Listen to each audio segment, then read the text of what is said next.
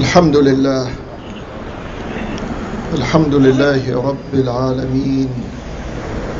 الرحمن الرحيم. مالك يوم الدين. يا رب لك الحمد كما ينبغي لجلال وجهك ولعظيم سلطانك.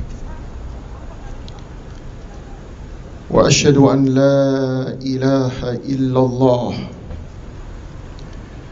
قل اللهم مالك الملك تؤتي الملك من تشاء وتنزع الملك ممن تشاء وتعز من تشاء وتذل من تشاء بيدك الخير انك على كل شيء قدير. واشهد ان سيدنا وحبيبنا وعزيزنا محمدا صلى الله عليه وآله وسلم عبده ورسوله. قل إن كنتم تحبون الله فاتبعوني يحببكم الله. وما كان لمؤمن ولا مؤمنة إذا قضى الله ورسوله أمرا أن يكون لهم الخيرة من أمرهم. ومن يعص الله ورسوله فقد ضل ضلالا بعيدا. من يطع الله ورسوله وأولي الأمر من المؤمنين فلا مضل له. ومن يعص الله ورسوله وأولي الأمر من المؤمنين فلا هادي له. ومن يتوكل على الله فهو حسبه. نعم المولى ونعم الحسيب. Amma Ba'd. Dear committed Muslims, brothers and sisters,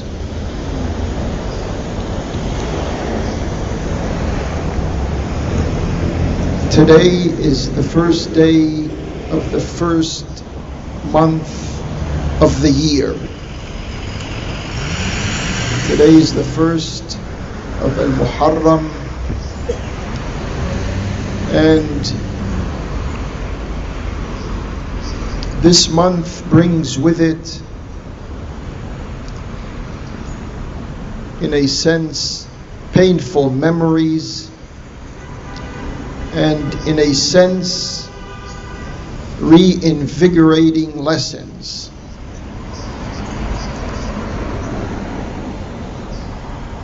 to refresh ourselves or to have the proper state of mind,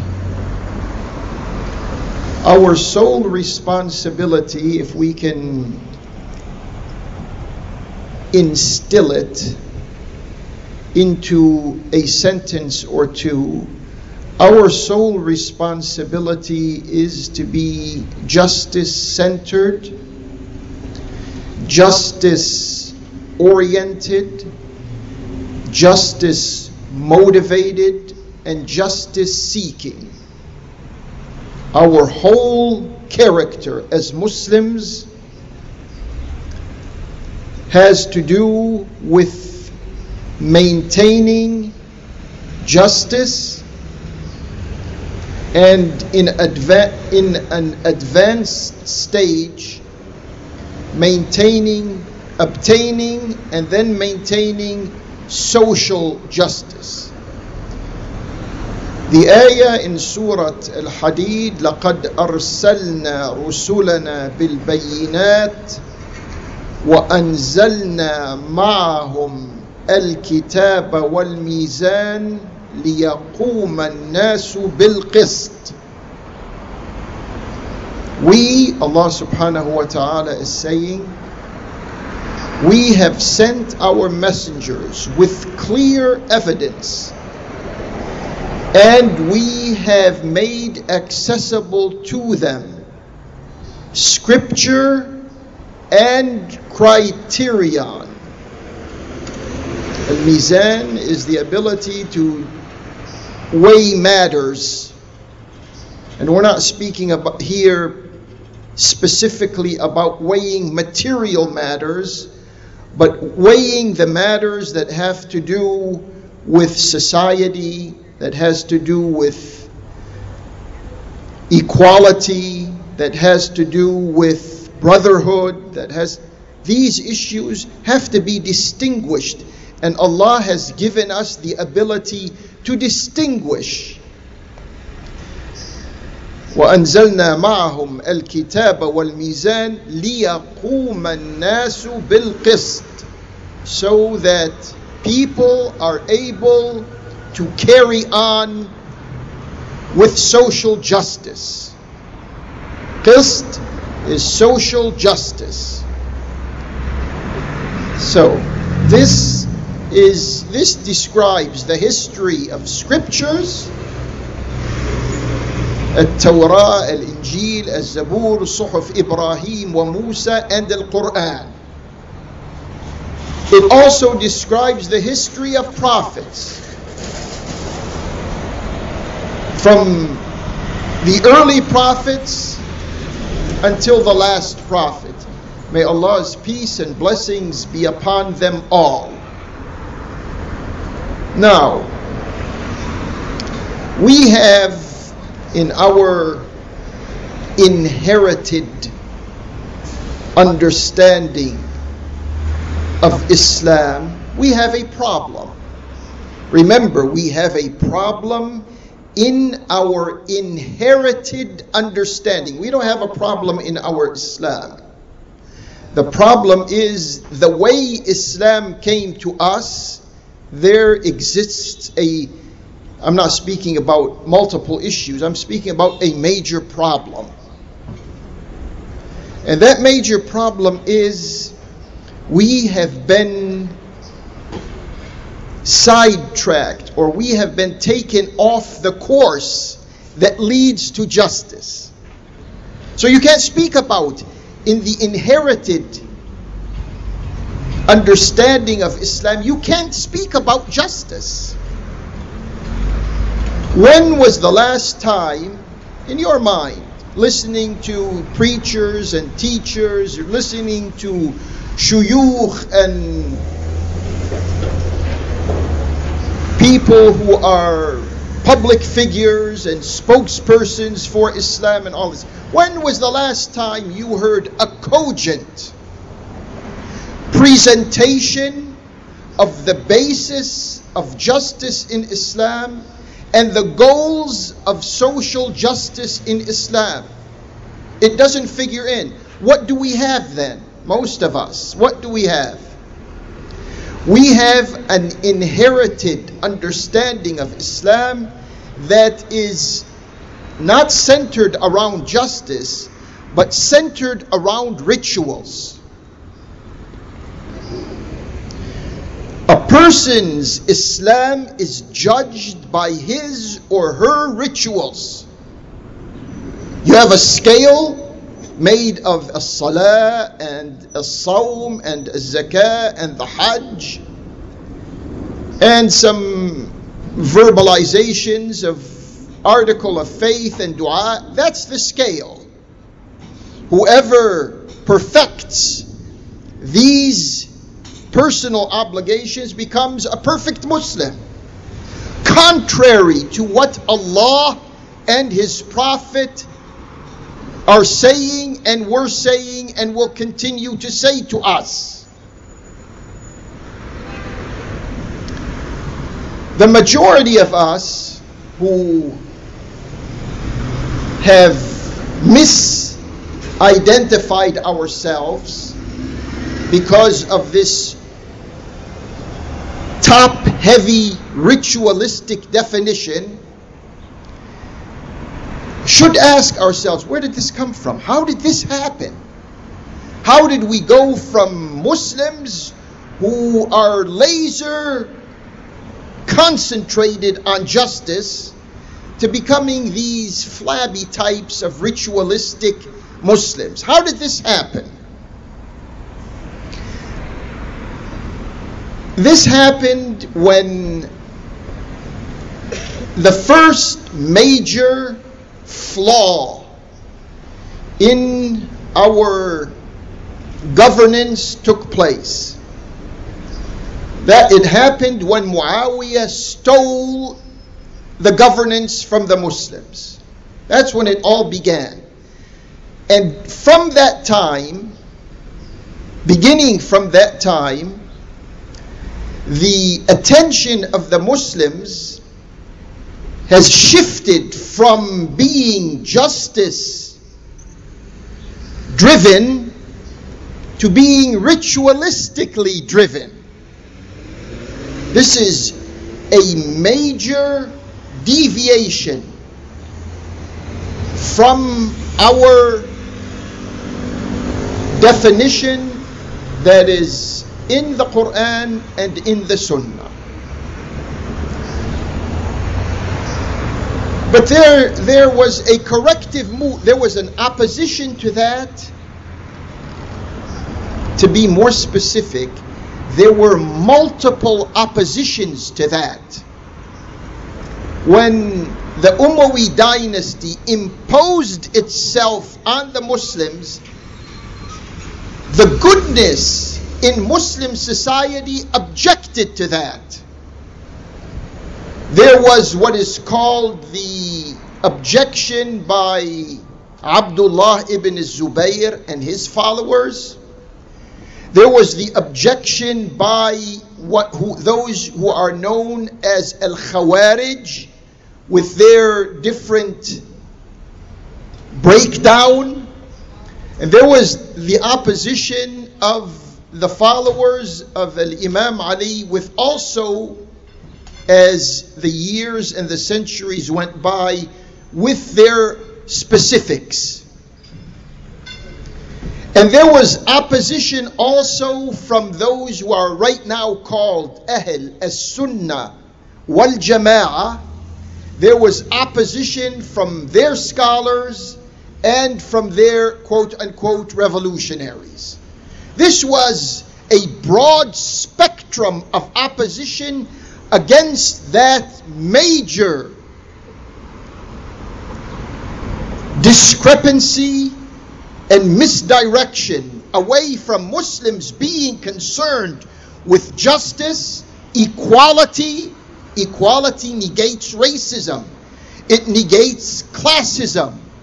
That's a component of justice. But now we had creeping racism and nationalism and ethnicism because of that major mistake at the level of those who were making decisions for Muslim society in the Umayyad dynasty to begin with and the other dynasties that followed. So when and much of this opposition now, we're looking at 1,400 years. Much of this opposition has withered away. The followers of Abdullah ibn Zubayr, they don't exist. Has anyone come across someone who says, I am a Zubayri? No, doesn't exist any longer. The by and large, the what's called Khariji opposition also has withered away. There's a few, I mean, a, a few million Khawarij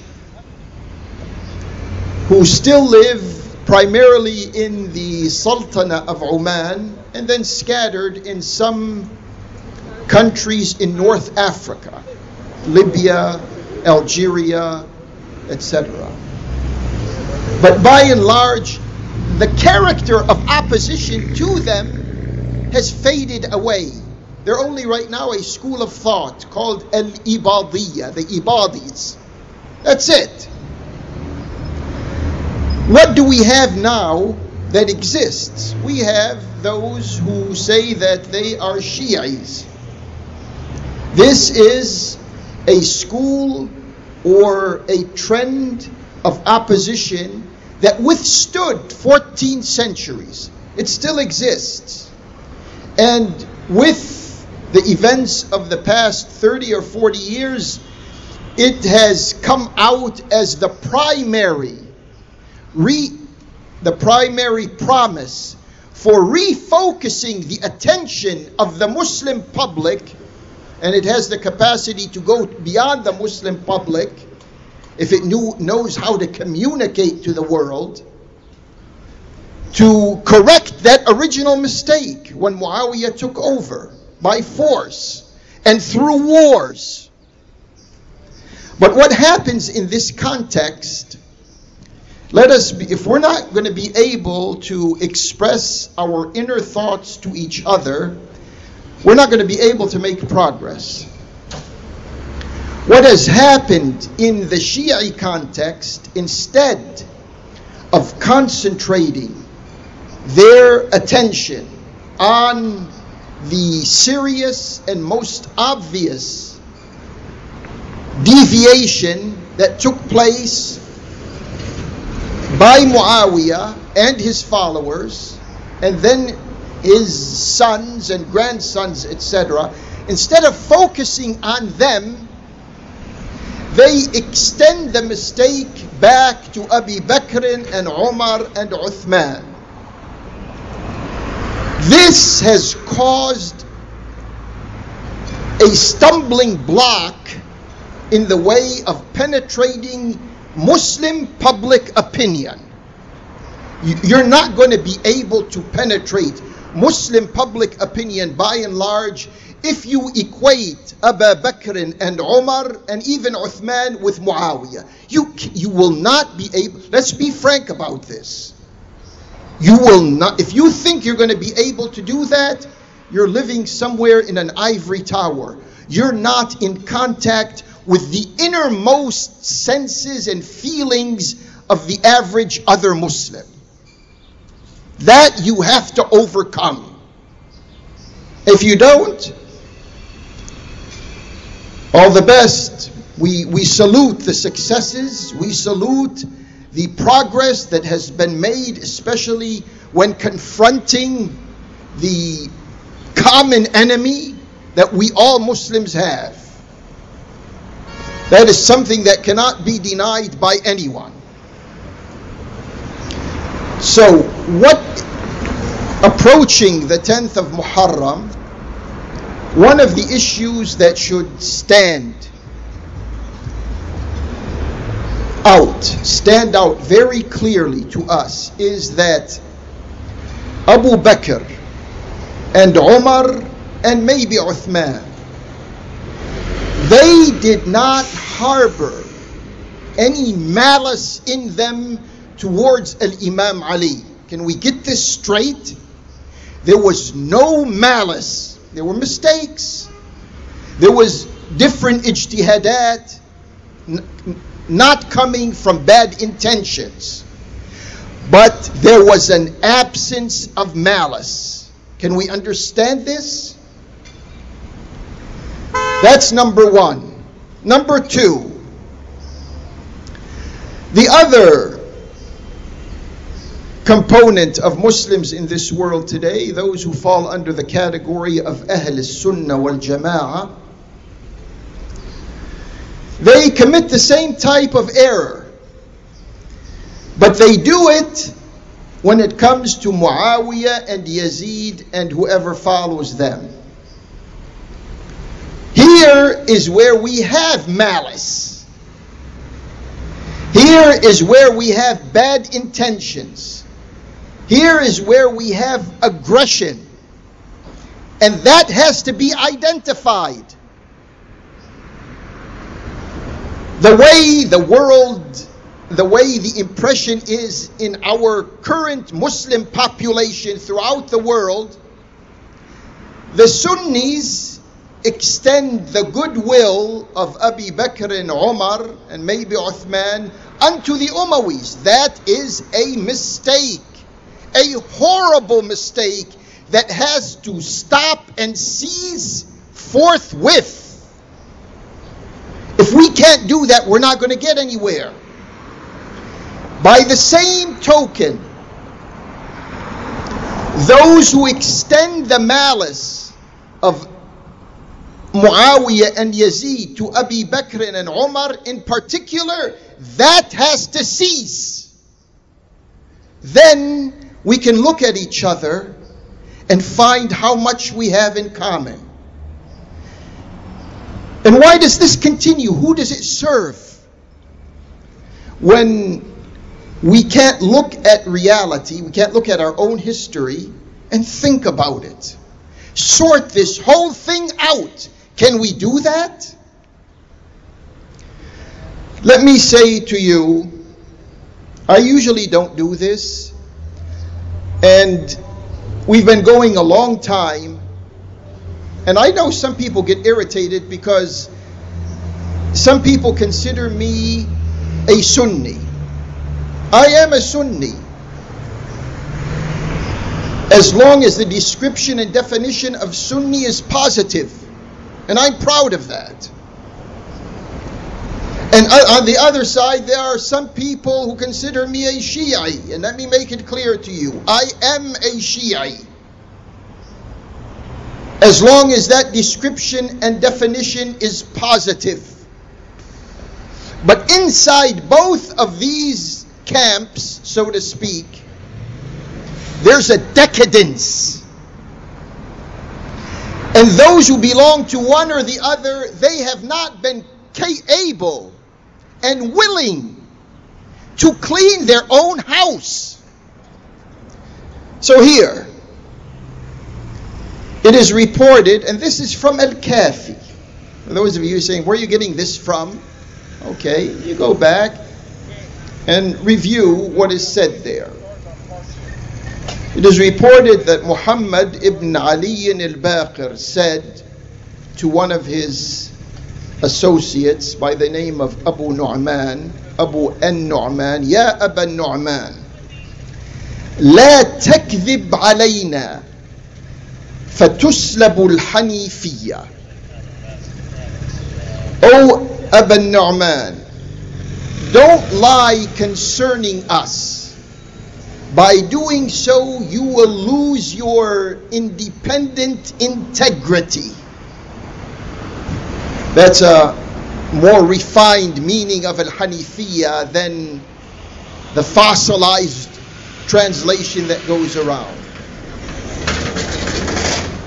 Here, what happened, what happens in the Shia context, please permit my candid, candid expressions. Here, what happens in the Shia context is exactly what happens in the Sunni context. The Sunnis fabricated hadiths and attributed them to the Prophet. That's a fact. But this fact has been living for 400 years that not many Sunnis can face this fact head on, eye to eye. Same thing happened with Shias. They fabricate hadiths and say this hadith was said by so and so of the Imams. Same problem. Why can't both parts of the same body come together and say, well, we have a common problem?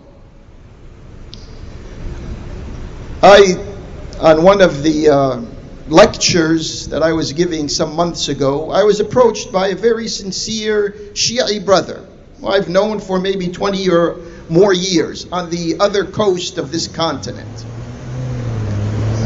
And he said to me, of course, he, he in his mind, like is the case with many who go by traditional definitions, he said, Well,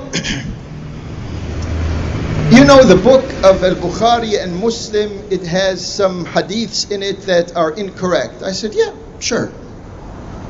And he was like shocked.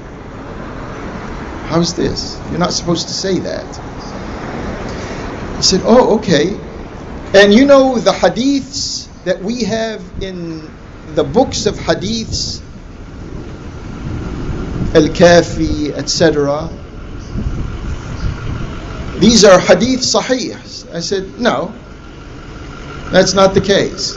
Not all the hadiths, just like Al Bukhari and Muslim, not all the hadiths that are in the book by Al Kulaini or the book by At Tusi or others, not all of them are, are, are correct. And then he looked at me as if he heard this for the first time. He said, Well, so do you believe in the hadiths that are in there? I said, Yeah, I believe in the hadiths that are sahih, that can fit in the context of the Quran. Of course I do. Why not? These are imams. When you speak about Al Imam Al Hussein, he's an imam. When you speak about Imam Al Hassan, he's an imam. Imam Al Baqir, Imam Al Rida, etc., etc. These are imams. Why doesn't any Muslim in his right mind, what does he have? Has problems with that? The problem is not in what they said, the problem is in what people said they said. That's where the problem is. So, can we come to a common ground both of us, and say, we have to work on this? So he says, this is still Al Imam Al Baqir speaking to Abi Al Nu'man. He says, ولا تطلبن أن تكون رأسا فتكون ذنبا and don't be eager to become a head to wind up as a tail. This has to do with the selfishness in people who want to become leaders out of selfishness, not out of qualifications, out of selfishness. They end up being at the end of the line. ولا تستأكل الناس بنا فتفتقر Literally speaking, it means don't eat out of us through people because you're going to become poor. What, what this means in the understood English is don't make a living out of us because that's a way to poverty.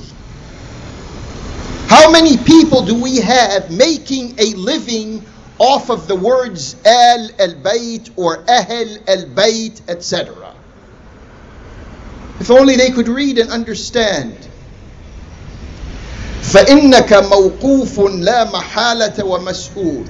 There is no doubt you will you are responsible and you will be held accountable. فإن صدقت صدقناك وإن كذبت كذبناك. If you say the truth, we will reinforce you. If you lie, we will take issue with you.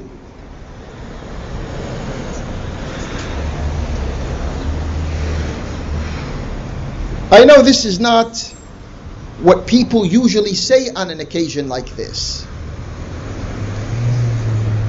But we we have to all of us we have to come to evaluate the life and the death of those who have, throughout the course of these centuries, opposed the first political and ideological mistake that we still carry the burden of today.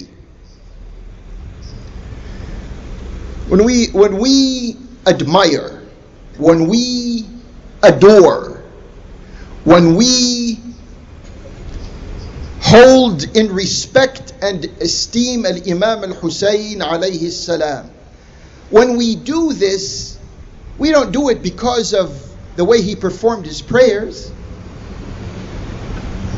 or the way he performed his wudu, the sha'air, the Umawi sha'air that have substituted for the core meanings of Islam. We don't do it because of that.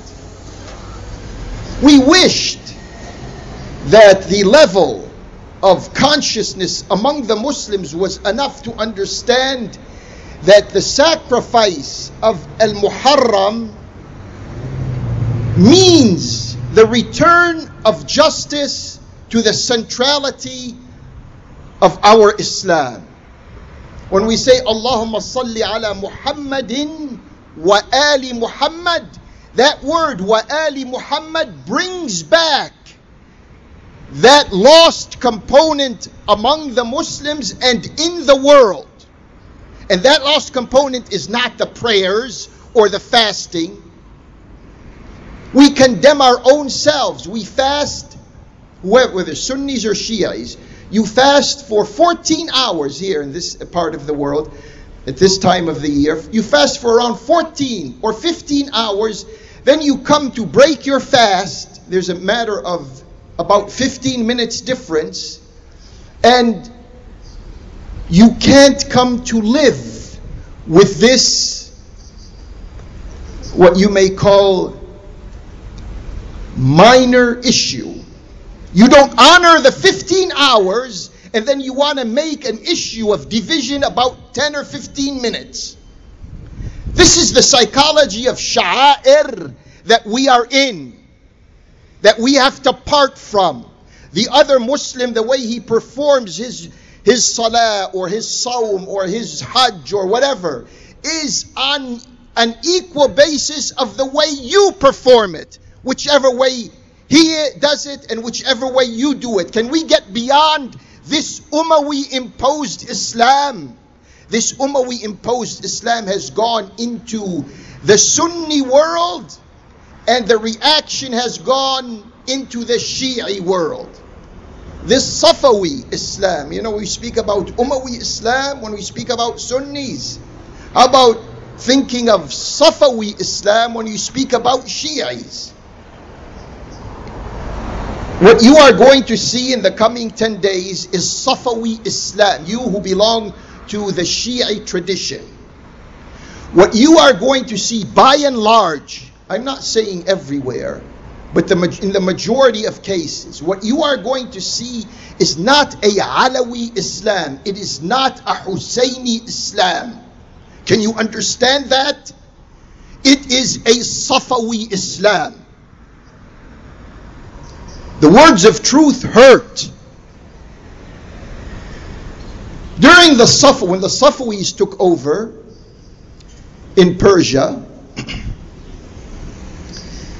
they created a ministry. It was called the Ministry of Husseini Rituals. You had, you had the Ministry of Foreign Affairs, the Ministry of Defense, then you had the Ministry of Husseini Rituals. What did they do? They sent some people to Europe. And these quote unquote scholars, they went to Europe and they saw how the church performs its passion plays. The passion play has to do with what Christians consider to be the crucifixion of Jesus May Allah's peace and blessings be upon him. And they go through torturing the body. Some of them, they put their body up on the cross. They still do it today. In the Philippines and other areas, they put their body on the cross and they nail themselves to the cross. And there is a passion play that goes with church rituals. So these, from the ministry of Husseini rituals, they saw what is going on here and they took this pra- church practice into the Islamic and Persian cultural context and they modified it. So now you have, in order to remember in an emotional way, not in an irrational, this is what's absent to remember Imam al Hussein alayhi salam in, a, in an emotional way, you have this symbolic coffin on Ashura. You have them flagellating their own bodies with chains and with a sword, cutting themselves on the forehead or on the back or with whips and these types of things. Where did this, why? I, I mean, we have enough people, we have enough enemies killing us in real life, you are bleeding yourself for nothing. What is all of this about? And now we have some of these who come from this tradition who say they want to revive Ashura in a secular way, meaning you don't mention politics on this occasion. No politics, no ideology, no Zionism, no imperialism, no justice, no nothing. What? Where did all of this go? What are you doing with it? You're burying the occasion. That's what you're doing. That's what you've been doing. And it's about time that we wake up to all of this. The justice that is required is the justice that we were taught by the prophets of Allah and the imams of Allah. And we say it that way? Any contradiction here in anyone's mind? Not what other intruders came and said, oh, this is what the Prophet said, or this is what a certain Imam said, to serve their own, they're scoring. That's all they're doing. A Sunni wants to score against a Shi'i, and a Shi'i wants to score against a Sunni. Can we get out of this bipolarity scoring here? The images that are coming our way, I don't know if you've seen this, but there's a major plan now in the world. They want the Muslims to pick a fight with China. And the first indications of that is what is happening in Myanmar, in Burma. There was one of these images that came my way. I may have sent it to a couple of you but I didn't send it to everyone I know or every contact that I have because I know if you see that, you will be so disturbed. I was personally so disturbed that for a week, the imagery could not go from my mind. You see, and I'm going to describe for you very briefly. You, and this is uh, when you recall this in your mind, and then you look around and see what is happening in your masjid during this time of year when you're supposed to be much more mature than what you are.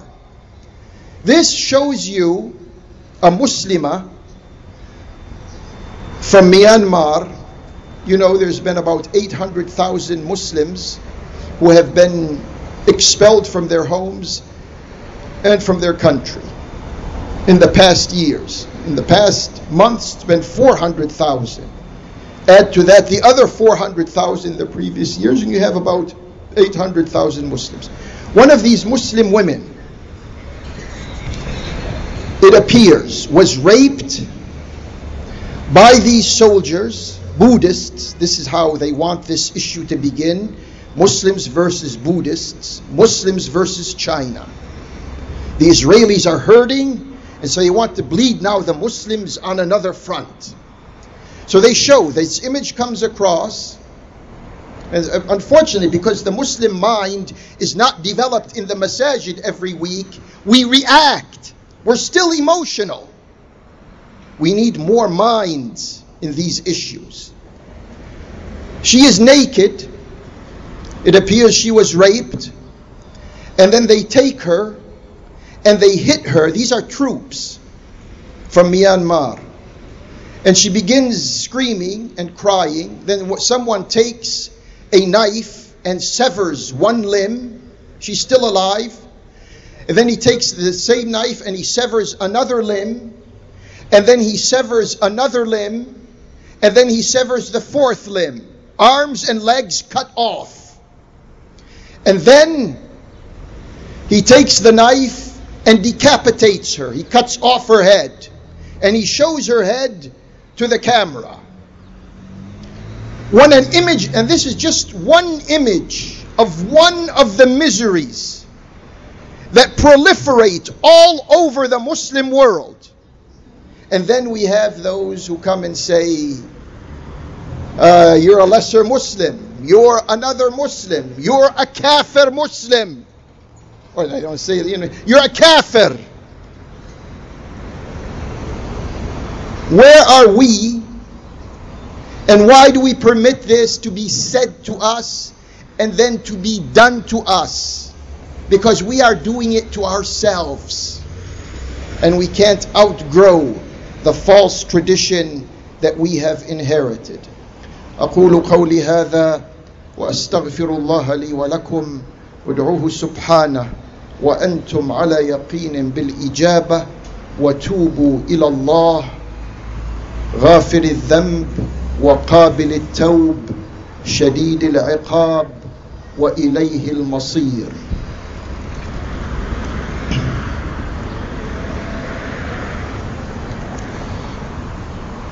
الحمد لله بجميع المحامد على جميع النعم. وصلى الله وسلم على المبعوث خيرا ورحمة وهدى لكافة الأمم. محمد النبي الأمي وعلى آله وصحبه وسلم.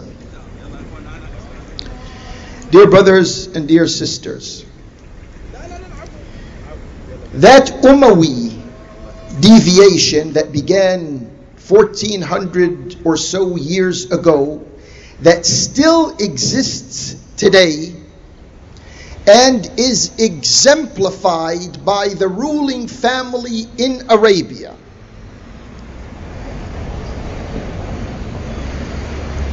If we are to understand history, we should understand current affairs.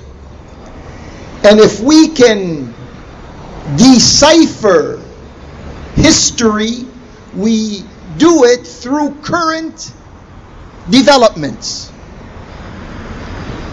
Just in the past couple of days, the contemporary Umayyad regime in Arabia told a particular scholar of theirs. The person's name is Saad al Hajri. One of their imams, their speakers, their preachers, their khatibs, whatever you want to call them. They told them from now on, you cannot ascend any minbar, you cannot speak to the public. So, why did they say that? Because he gave a presentation in which he said, and the presentation was meant to validate the Saudi policy that bars women from driving cars. He said, النساء ناقصات عقل ودين. Women are deficient in their minds and in their deen.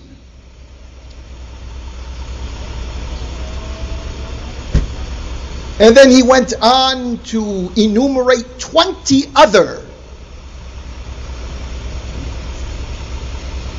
what you may call deficiencies in women. Now, you would think he is supporting the Saudi official policy that says women can't drive. So, why do they tell a person like that you can't say something like that? Because they're turning the page. If they survive, because they're running late, but if they survive, the Saudi ruling family will allow women to drive. This is their this is the way their policies are working themselves out.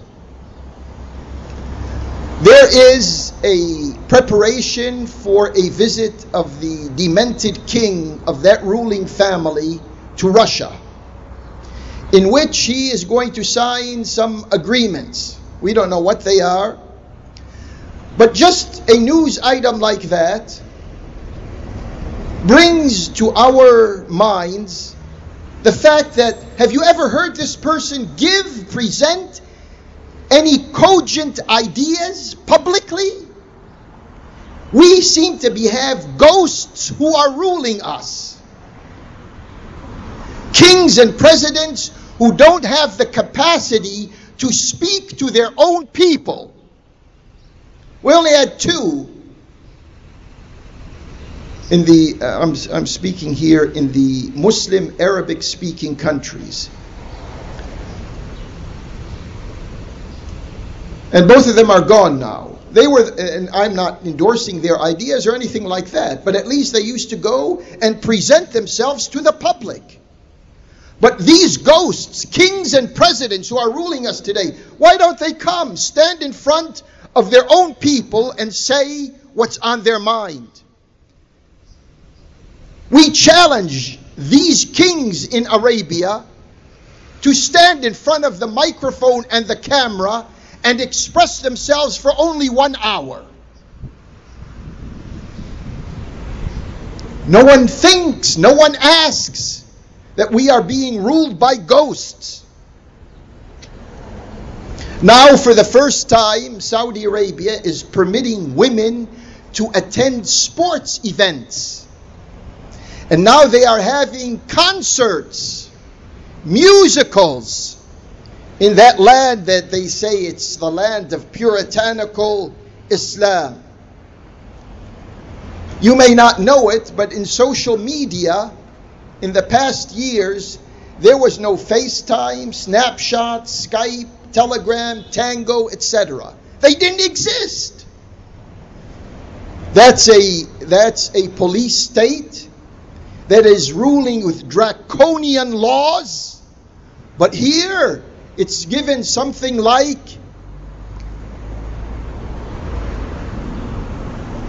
positive image. No one speaks about there's repression of freedom of expression in Arabia. As we said, now they have musicals and concerts. The first one took place in Jeddah and the Riyadh this past week. And for those of you who are familiar with musical groups, it's called Blue Man Group that performed over there. The, uh, the Bahraini regime, that is a close ally of the Saudi Umayyad ruling family, they had their orchestra play the national anthem of the Israeli Zionist occupiers of the Holy Land. It's called Hatikva. This was in Los Angeles at the Simon Wiesenthal Center. And now they lifted the ban on their own countrymen, said, if you want to go and visit Israel, you can go. We have no objections to that. They are capitulating one by one. For the first time now, I guess it is hurting so much that the Ikhwan, who have been the silent allies of Beni Saud throughout all of these years. They are hurting so much now that they have five satellite TV stations. I'll give you the names of them Al Hiwar, Mukammilin, Al Sharq, Al Aqsa, and to a certain extent Al Jazeera. All of these now are beginning to come out and speak the truth, at least a portion of the truth, concerning the regime in Saudi Arabia, in what is called Saudi Arabia. This is progress. But did they need to go through all of this pain and agony to build up enough courage to speak truth to the corrupt power in Arabia? Needed, needed all of these years. And are they going to make an about face and an about turn if the political winds shift? If the political winds shift? And when you come and look at all of this picture, look at the whole spectrum of what is going on, you realize that Muslims are lagging far behind when it comes to thinking through their issues and problems. Now the Muslims are being set up again. Empty minds, you can play with them. Imperialism and Zionism can do whatever it wants with empty minds, empty heads. On the 25th of this month, today's the 22nd, three more days, there's going to be a referendum in the Kurdish areas of Iraq. And now the imperialists and Zionists realized that they lost their gamble on certain elements in Iraq and Syria That house is being cleaned. It's a matter of a, a couple of months or so, and it will all be history in those two parts. The strategy of the imperialists and Zionists with the Saudi enablers will be over. So now they're creating a new issue. They want us to kill ourselves in Kurdistan and around Kurdistan. And I say Kurdistan here not as a political government, but as a geographical area that extends in Turkey, in Iraq, in Iran, and in Syria. This is their new chapter. And because Muslims in these types of masajid are not given information to preempt a bloodshed that will cost us another round of hundreds of thousands of people losing their innocent lives because we have structured ignorance coming from the Saudi controlled masajid. اللهم أرنا الحق حقا وارزقنا اتباعه وارنا الباطل باطلا وارزقنا اجتنابه ولا تجعله ملتبسا علينا. واجعلنا للمتقين إماما. اللهم إليك نشكو ضعف قوتنا وقلة حيلتنا وهوانا على الناس. يا أرحم الراحمين أنت ربنا وأنت رب المستضعفين. فإلى من تكلنا؟ إلى غريب يتجهمنا أم إلى عدو ملكته أمرنا؟ إن لم يكن بك علينا غضب فلا نبالي ولكن عافيتك هي أوسع لنا. نعوذ بنور وجهك الذي أشرقت له الظلمات وصلح عليه أمر الدنيا والآخرة. من أن تنزل بنا غضبك أو تحل علينا سخطك. لك العتبى حتى ترضى ولا حول ولا قوة إلا بك. اللهم صل على محمد وآل محمد وبارك على محمد وآل محمد وصل على إبراهيم وآل إبراهيم وبارك على إبراهيم وآل إبراهيم. في العالمين إنك حميد مجيد. بسم الله الرحمن الرحيم. والعصر إن الإنسان لفي خسر. إلا الذين آمنوا وعملوا الصالحات وتواصوا بالحق وتواصوا بالصبر. ومن أظلم ممن منع مساجد الله أن يذكر فيها اسمه وسعى في خرابها أولئك ما كان لهم أن يدخلوها إلا خائفين لهم في الدنيا خزي. ولهم في الآخرة عذاب عظيم. إن الله يأمر بالعدل والإحسان وإيتاء ذي القربى وينهى عن الفحشاء والمنكر والبغي يعظكم لعلكم تذكرون ولذكر الله أكبر والله يعلم ما تصنعون وأقم الصلاة